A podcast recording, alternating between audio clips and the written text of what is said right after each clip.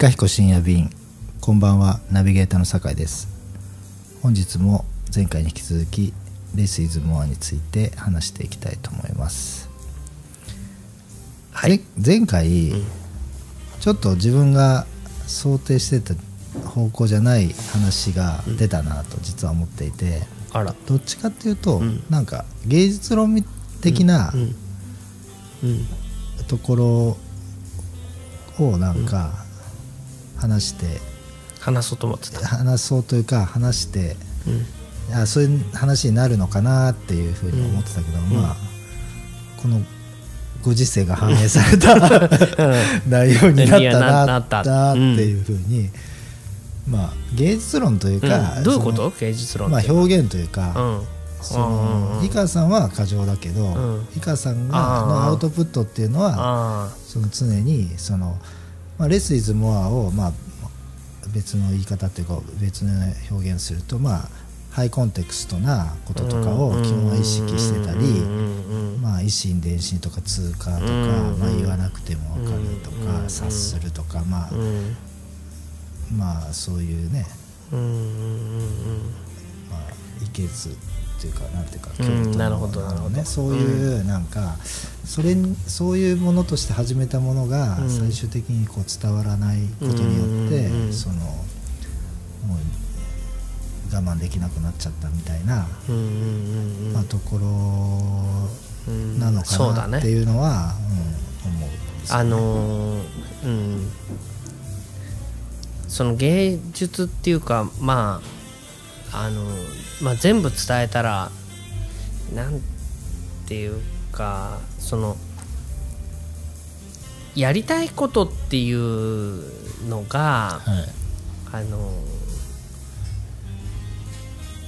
そのなんていうの再現性の難しいものをやりたいわけよね。うん。僕は。はい。その再現性のあるものは僕がやる必要ないだろうと思ってなるほど、いるからね。まあ、そういうもんですもんね。そ再現性って。う再現性って。だから誰がやってもできるようなものにはい。あまり興味がない。はい。まあそれはあの自分本位なのかもしれないけど自分ではそういうとこはアーティスト気質だと思っていてはい。みんなができることはやってもしょうがない。はい。ただアーティストっていうと自分に関心がある人っていうのもアーティストじゃない？はい。ね？でも僕の場合は自分にあんまり関心がないっていうかそうですよね。作品に関心があるわけ、うんはい。はい。だから僕にとっては豆彦っていうのも一つの作品アーティストとしての作品だけど、はい。あのーそこはすごくなんかこうスタッフがやってたり、はいいろんなお客さんがまあ一つの長テーブルに入ったりっていうことも含めたら偶発性が生まれるはい。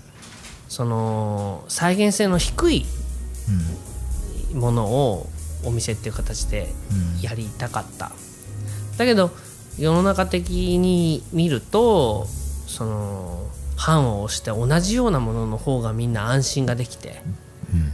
なんか行ったらどんなことになるか分かんないような店よりうん。行ったらもうちゃんとあ何が出てくるか分かる店の方が好き。うん。だから分かりやすいのが、うん。た方がいいみたいな、こう世の中というか文化とか、いつの間にかなんかもともと逆だったんじゃないのかなと思うんですよ、うん。その分かんないやつが野暮でそう。なのが分かんないいやそんなの分かんないよって言われちゃうみたいな、いや分かんない。お前がさみたいな、え説明してもいいけど説明すると野暮になるけどそうどうするってそう。いうそうそういうことなんでもす説明していただきたいですみたいなね。あそうそうそうせすいません。バカなんで説明させてくださいみたいな、そういうこう教えてくださいみたいなものだったはずが、うん。そう。でまあさっきうん。ちょっとその最近メニューの表現が変わったみたいな、うん。まあなんかメニューまあの名前のね、うん。しメニューってそのメニューの中身じゃなくて、うん。メニューの説明。メニュー表ね、そう。でまあこう名前があって、あメニュー名があって、もうあとはもう歌書いてあるじゃないですか。うん。今子供の詩ね。そうそうそう、子ん今は供の詩ね、うん。うん。まあ、そういうのもそういうことじゃないですか、うん。そうだね。ん。うん。突然ね、うん。うん。どういうことっていうね。そうそうそう、ん。でまあそれは、うん。えー当然そのだって客お客さんが減ってね、うん。暇になったら、うん。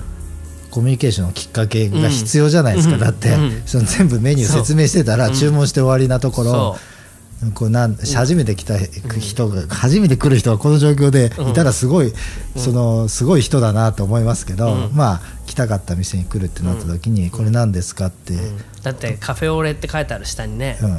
子供のなんかおならのこと書いてあったりするからね。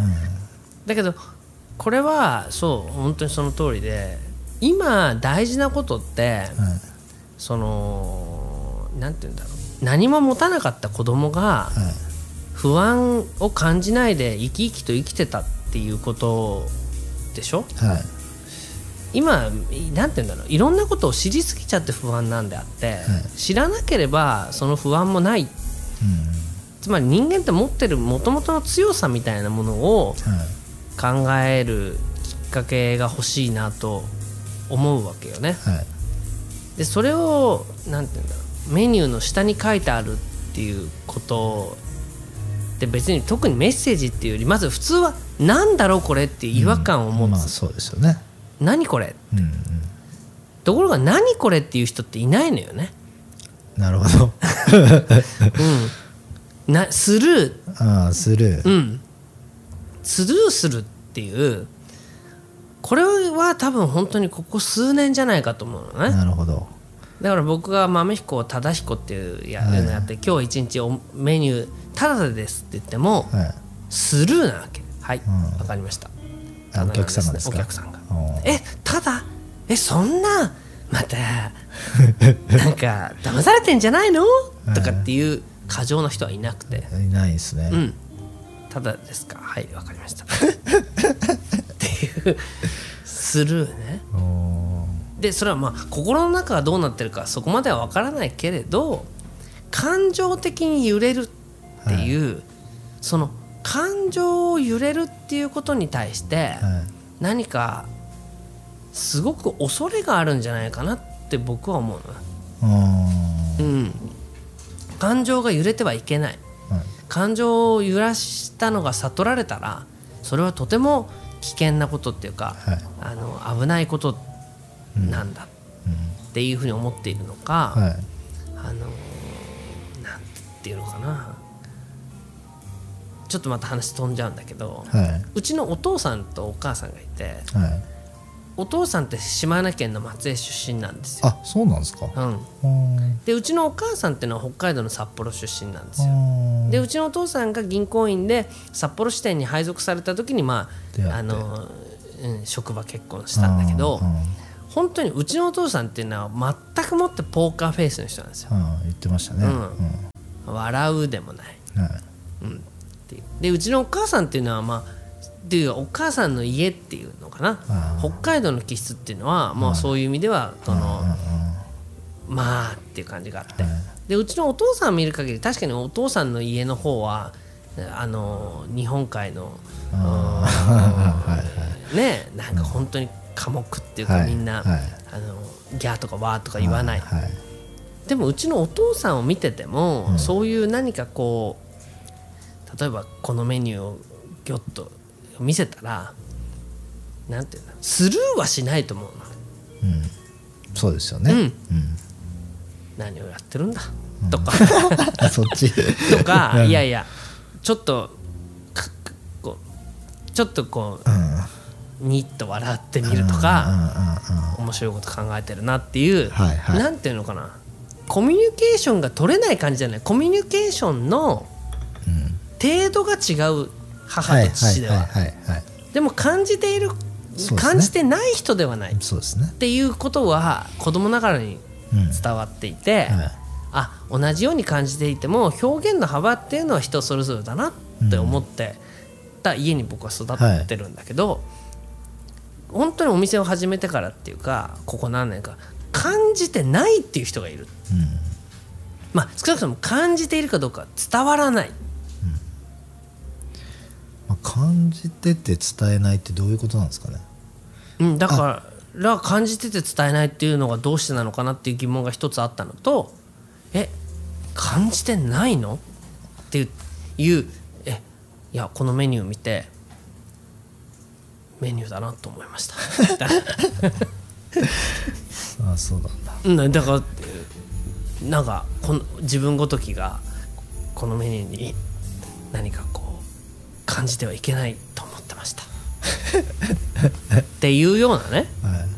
あじゃあこの人に何て言う言ったらいいんだろうっていうこととうん。なんでこんな風になっちゃったのかっていうことがすごくうん。僕の中ではあのギャースが騒ぐえーことにねこんな人いるんだよっていう、あのいいとこ悪いって言ってんじゃない？なんでこんな風になっちゃってるんだろうっていうん。疑問みたいなことがあのあるのはあるうんね。若い人ってことですか？若い人。うんまあ付き合ってる人で言えば若い人が多いから若い人ってことになるのかもしれないけど僕はね一番最初にそのことを感じたのはね、このお店を始めてっていうか会社を始めて、はい。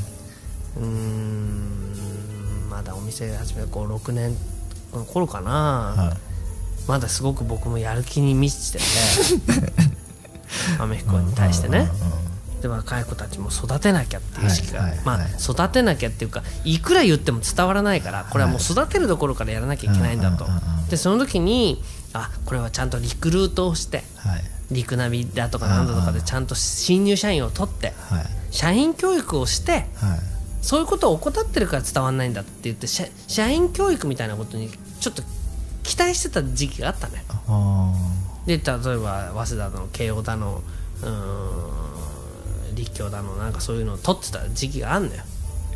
新入社員で会社で。新卒でですか？新卒で。あそうなんですか？そあそうなんですね。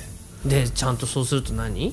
あの陸ナビなんかやると担当者がつくからさ、はいはい。そのなんかじゃあ会社説明会なんかは御社はどうされますでしょうかっていうから宇田川の店ちょっと閉めたりしてうん。合同説明会してみたりなんかブースに分けて、はい。それぞれ学生たち5人とか10人ぐらいにチームに分けて、うん。そのそれぞれこうチュートリアルみたいなことやってみたりっていう時が12年あったのよ。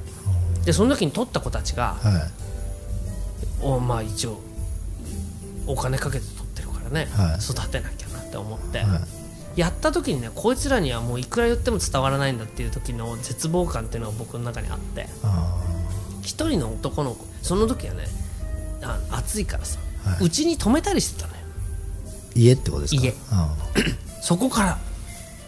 サンミュージック方式っていう。あだからもうその取った。なるほど。は 子たちを家にね いはい。それこそ寮のように止めて箸の上げ下げから。ら。なんかそんなんじゃダメだよとか。ああなんかそんな三角食べしなきゃダメじゃんみたいな。あじゃあご飯ばばっかり食べはダメだ。みたいなね。そんなんじゃ人の気持ちが分からない。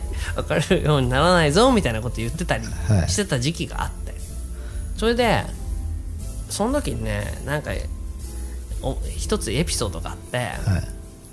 本屋に僕が行ってね。はいこれ昔の酒井君に言う喋ったような記憶があるんだけど、はい。本屋とかにまあ純駆堂みたいなところに行って、はい。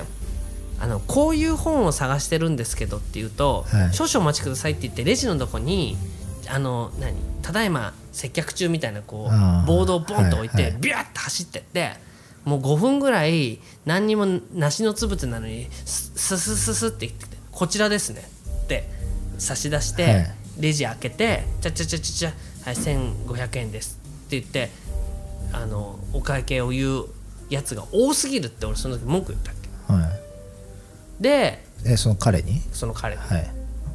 それはおかしいだろって、はい。だって本屋なんだからどこどこの棚にありますよとか言ってくれれば、その本その探してる本だけじゃなくその左右にある本だとか、うん。その本棚全体を見て、あこんなような本もあるんだっていうことが知りたいから、はい。本屋に行ってるのに、はい。その目的の本だけひょっと持ってきて、はい。これでしょって言うんだったらそれ意味ないじゃん。うんアマゾンでいいですね。うん、アマゾンだって 合わせて読みたいっていうアマゾンだってやってくれるリコメンドすするんだから、リコメンドをすすっていう機能を取っ払ってる店員ははい。おかしいと思わないかって言ったら全然思わないです。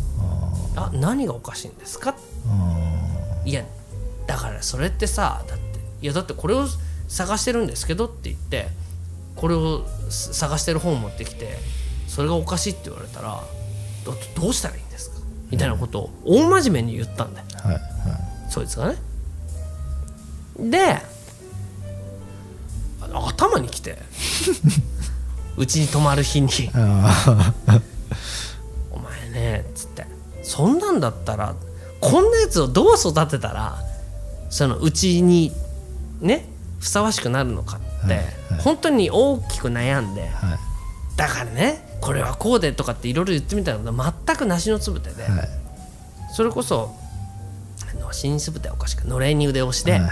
その他にいたような子も、うん、まあ別に何がおかしいか分かんないみたいなほニュアンスだったわけ。でこの時にだからそういうのが、ひまあ、ずっと続いてさ、い、うん、俺がおかしいのか？なるほど。っていう経験がはあったよ。何の話したか忘れちゃったけど。いまあ何の話だっけ？まあだからその言わなくても分かるっていうことがないってことですよね、そう、うん。言わなくてもだってそれ本屋の店員も分かってないってことですよね、分かでだって本屋の店員でそれはそのそういう本屋の店員が1人2人いたんじゃなくてそういう店員ばっかり、うんうん。なんならその本屋がそういう指導してるうん。可能性もあ可能性もあるし。もうみんなで分かってないっていうか、それでおかしいと思っててそれを言ったら何も何がおかしいのか分かりませんって言われるしあのでまあそう結局その採用したその彼の顛末を見てもうんはい、まあうちに造反するような形でやめていくんだけどなるほど。まあ案の定だなと思う。だけど、なんとなく自分は正義だっていう感じでやめていく感じも含めてみると、言っても分かんない。いでも言わなきゃもっと分かんない。っていう時に僕がもしあれフリーランスのディレクターだったら付き合わないっていう選択肢があったと思う。ね、まあそうなんですよね、うん、会社なんかやってなければそういうやつらは付き合わない。やっぱり一流は一流としか付き合わないはい。みたいなところで、なんて言うんだろう。バカと付き合ってもしょうがない。バカと付き合うなっていうはい。メッセージはあったかもしれないけど会社をやってるとかお店をやってるっていうようなことがあるしそのまあなんて言うんだろう。いわゆるじゃあそのバカの定義は何なのかっていう。はい。もっとそんななんていうのかな。低知能っていうか分かんない人はいっぱいいるよ。はいだけどそういうんじゃない。なんか自分が我正義。っていうスタンスでそんなの知ってて何の意味があるんですか。それは井川さんの意見ですよねみたいな。うんうんもちろん俺の意見だよって。うんで嫌だったら本屋行かなきゃいいんじゃないですかみたいな。ああそうなんだ。あそういうことを言ってんじゃないんだよ。だって本屋っていうのはそういうことをおすすめするっていうためにいやためにというかそこの人がだってそういうことがあおすすめするってことが楽しくてモチベーションとなったよ、ね、なんなら誇りと思ってやってんじゃないのって。はい言われたものを検索そのただ検索で探してくるだけだったらその人は何が楽しいかを楽しいことがあ半減するじゃんみたいなこと言っても。え？みたいな。なのにいやごめんね、なのにそいつがやりたいことは将来カフェをやりたいなはい。あだからそれが理由なあの死亡理由なんですか？そう。そうそう。それがちょっと聞きたかったんですよ。それでカフェがやりたいとかっつって。でもこんなやつカフェやっても意味ねえから、まあね、うん、まあ、どんなカフェになるのかわかんないけど。まあ実際そいつは将その何年か後にカフェを作ったらしいんだよ。うん潰れたからね。うん。ふんってなもんよ どんなカフェ作ったの？知らない。知らないですか、あんまり言うとかかわいそうだから言わないけど。でもまあそれは別にそれのせいでや潰れたとかそんなこと言う気はないけどなんか伝わらないっていうことに対してどうしたらいいんだ？こっちはね。伝えた方がいいと思うし。でも伝えだからまあなんていうの？だからどうやって人と付き合おうかっていうことはすごく考えてたよあの時。それにその2年間とかやったんですか？陸ナビ。やってた。陸ナビ。残ってるんですか？今。誰か残ってない。あゼロですか？うんゼロ。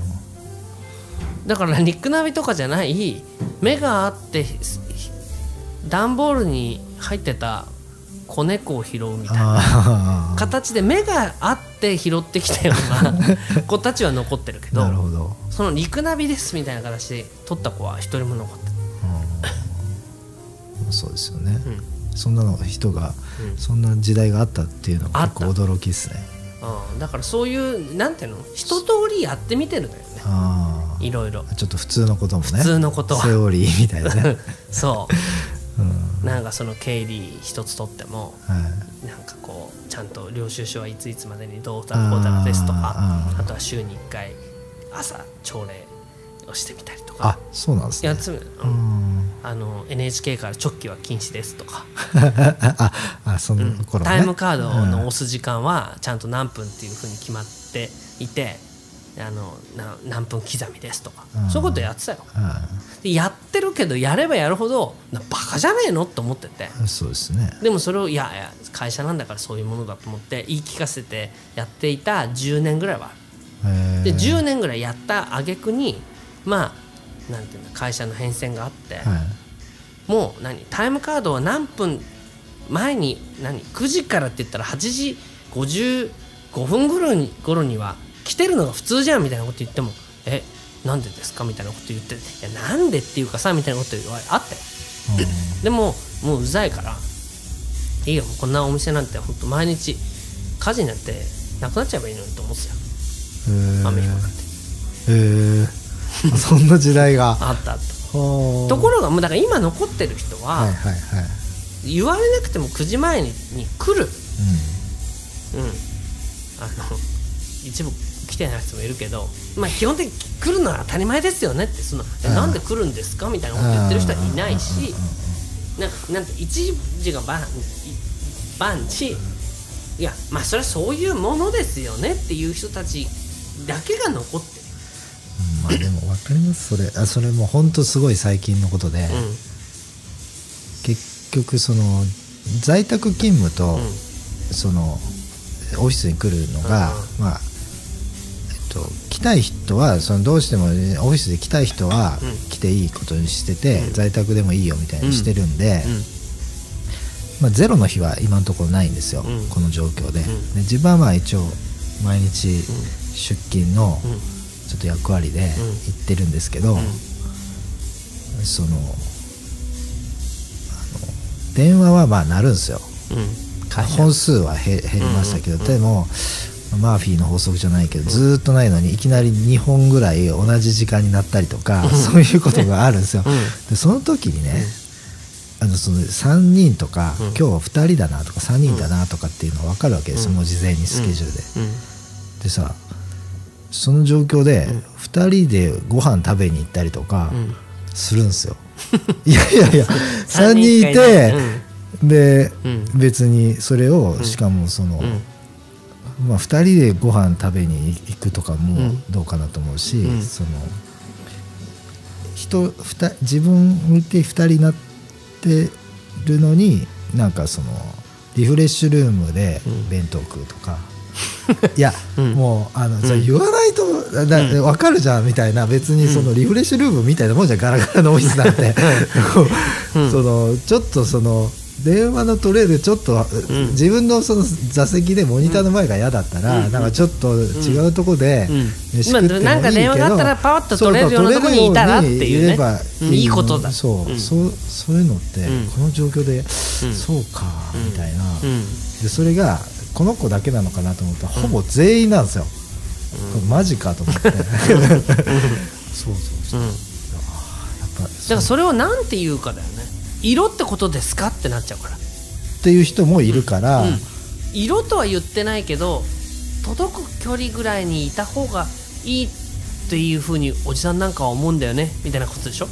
とかいや悪いんだけど、今日もう朝の時点でね、もうあまり続くから、うん。朝の時点で、今日悪いんだけどあ今日弁当なの？って買ってきてんの？って持ってきてんの？とかって言うとあ持ってきてますって言ったら、ちょ悪いんだけど今日ちょっと座席で飯食ってくんない？みたいな、でそれそれでそれぐらいだと意味がわかるんで、人は多いんで、あ電話のことなんだろうなっていうことでわかるんですけど、もうちょっと分かってほしいぐらいの感じ、そうそうそう、うんもうこの状況で分かるだろうっていうのとか、あの普通にランチ誘誘う人とかね、あの一緒にランチ行きましょうみたいな、いやいや一人になるじゃん。俺だけになるじゃんみたいな、ねまあ、俺が嫌だってわけじゃないんだけど、うん。だからそういうのとか。いやだからいっそさ酒井さんもめみんなでランチに行きましょうよ。いやその時の時間帯の電話はもういないってことで。あとかね。そうそうそうそういうつまりなんかこうコミュニケーションでそこはあ分かっててあそうそうそうそうそう、うん、分かっててもう,、まあ、もう電話なんてめったかかってこないし行きましょうよ。っていうこととかね。そう分かってるっていうことならいいんですけど、うん、分かってるっていうことが分かってくれればそこでのジャッジメントはあるけど、うんうん、分かってないから色ってことですかって言って別に色って言ってるわけじゃない。えじゃあ言っていいんですか？いやあ面倒くさいですよね。います。って言われるのが面倒くさいよねそうです。だから人柄はいいから分かってたら絶対、うん、あの先ランチ行ってきますとか、うん、2人行っちゃうけど大丈夫ですかとか言うはずなんですよ、うん、なんだよね。だから人柄はいいの分かってるんで、言わないってことは絶対分かってないってことなんですよ、そう。そうそうそう、だからうんみたいな、まあいい人いい人なのかもしれないけどうん。みたいなのがあって、でもそんなことにいちいち。でそれ言うとさ酒井さんって意外と思ってたよりケツ穴ちっちゃい男なんですね。細かいとかね、うるさいとか、いや休憩ぐらいさせてくださいよとかね、もうややこしいから、まあ、言わないですけど、ここで言ってるけどね。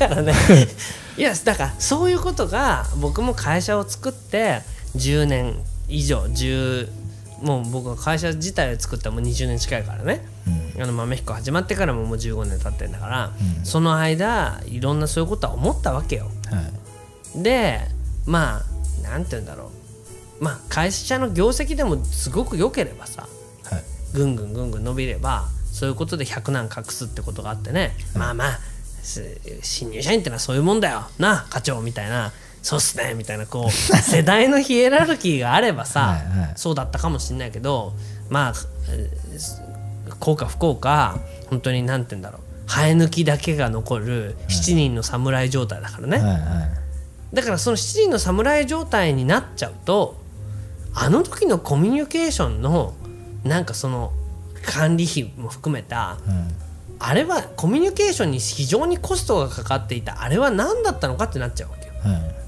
でそれは本当に何て言うんだろう。あのいろんな人がいて、そのいろんな人がいていいと思ってるんだけど何て言うんだろう。いろんな人がいていいっていうこととその前提みたいなものが違う人もまでいていいっていうことにはならないんだよね。うん、そうなんですよね、うん、うん、だからいろんな人がいていいんだけど、うん、だから何やってもいいっていうことにはならない、であのちょっとこう最近聞いた話でね、はい、これもちょっと関係ないんだけど、はい、あのまあいいんじゃない？みんな人それぞれでっていうのがまあ今の人の主流だと思うんだよね。はい、いいんじゃない？それも多様性じゃない、はい、人それぞれでいいんじゃない？って。でそれってまあ僕の言い方すれば母性的だと思うんだよね。まあいいんじゃないって。だけどどこかでねいやそれはダメだよ。もうこれはもうみんなで飯食いに行くなら飯食いに行く。行かないなら行かない、うん、そういうふうにさとにかくそうしようよ。っていうまあそれを不正だとすれば、うん、そういう人が周りにいる人といない人とでは人生が違うんじゃないかっていう話はある女性としてたのよ最近、うんやっぱり何でもいいんじゃない何でもいいんじゃないっていうのはすごくどっか許容されてるような気がするけど、はい、どこかで突き放されてるそうですね。うん。あのまあそれはあなたが決めたことだからそれでいいんじゃない？私はそれをなんて言うんだろう認めるし逆にどうこう言える立場でもないし、っていうのってどこかで温かいけれど冷たい。うんでその時に「いいからお前飯はみんなで食いに行くんだよお前。酒井一人じゃかわいそうじゃん。電話かかってきた時さ。いやいやそ酒井はいくら右耳と左耳あるって言ったあれ見られる二立場ではないんだけど。つ同時に電話取れないじゃん。なあ酒井っていう人がいればさはい。いやいやいいっすよ別に自分はここ残りますって言ってもいやいやいいよいいよ。おいみおちゃんお前3人分弁当買ってこいよ俺これ金やるからっていう人がいればさ、あこういうことなんだっていうことがなんとなくみんなでコンセンサスが取れてうん。翌日からなんかその何酒井さんちょっと先私ランチ今日行ってもいいですか？とかうんうん。いうふうなことになるっていう世界がある人とうんみんなでまあいいんじゃないっていう中で酒井さんなんかちょっと睨んでたような気するんだけどあれ何なのかなみたいな。うわ怖っみたいなね。そっち。っていうことを LINE で話するみたいなね。うん。つまりみんなで詮索詮索になっちゃってはいはいはい。詮索と忖度になっちゃう。っていうのをなんてなんかこう一回こうオープンにすることで問題がはっきりするっていうか。うん。うん。まあ電話がかかってくるってめったにないことだけど同時にかかってくることだってあったよ。だから今日はさこうやって1時間の休憩をみんなで順繰りに取ろうよとかっていう話でオープンリソースにすることでうん。じゃあみんなそれぞれの解決策がこうフィードバックされる。うん。それがオープンにならないことでなんとなく「いやいいよねいいよね」って言って「いいよ」みたいな。だって私たち別に休憩時間に出かけてるだけで休憩時間外に行ってるわけじゃないし休憩時間に休憩することは私たちの権利じゃん、うん。だよねみたいな。誰も何も言ってないのにうん。勝手にそういうことで自分たちを肯定するための策をもう練りすぎてて。まあ練ってる人はまだいいですけどね。いやだからじゃあ練ってないにしてうもん。なんとなくそういうようなふ空気をうん。作るっていうか、うん。いうことになっちゃうっていうのは良くないかもね。だからまあオープンにしないとまあ教育的指導でね、うん。若い子に言うっていうのはあるけど、もういい年越えてそうなんだみたいなのはもうあえて言わないし、で俺だって今さ親父キャラでちょっと言ってみたけどじゃあそういうこと言って「あ本当井川さんがいるとなんとなく風通しいいですよね」って言ってくれる人ばかりじゃないからね。まあ、だけそのどそのうん日本は、うん。そう言わなくてもうん気遣えてうん。先回りしてとかうん。なってしかもそれ感謝も言わないで、うん。お互いその そういうだったのになっていうのが、まあ、うん。まあでも井川さんも、まあ、そういうことを期待してたのかもしれないけどそうね。うん。だからそういう、まあ、ちょっとレス・イズ・モアに戻すと、うん。そういうことです。そういうようななんかこう少ないことで逆につまり説明したくさんのことを説明しなくても伝わる伝える関係っていうのはすごくあのコミュニケーションにコストもかかんない分仕事も効率いいと思ったしいろんななんかいろんなものを作る上ですごくいいと思ったけどなかなかそういうふうにならない。でっていうとまあ一つじゃあ教育みたいなことで僕はこう思ってるよって言った方がいいのかなって思ったところもあるし、なんていうんだろうモアイズモアだと思ったってことですね。あとそういうふうにレス・イズ・モアだと思ってた人たちが、そういう僕が言う言葉にして言うことで共感してはい。ああなんだ私も思ってたことを井川さんが言ってくれた、うん。だから、まあそうですね。ん、言ってくれることで、うんうん。私の留飲が下がってありがとうですみたいなことがあるから僕はこんなおしゃべりになっちゃった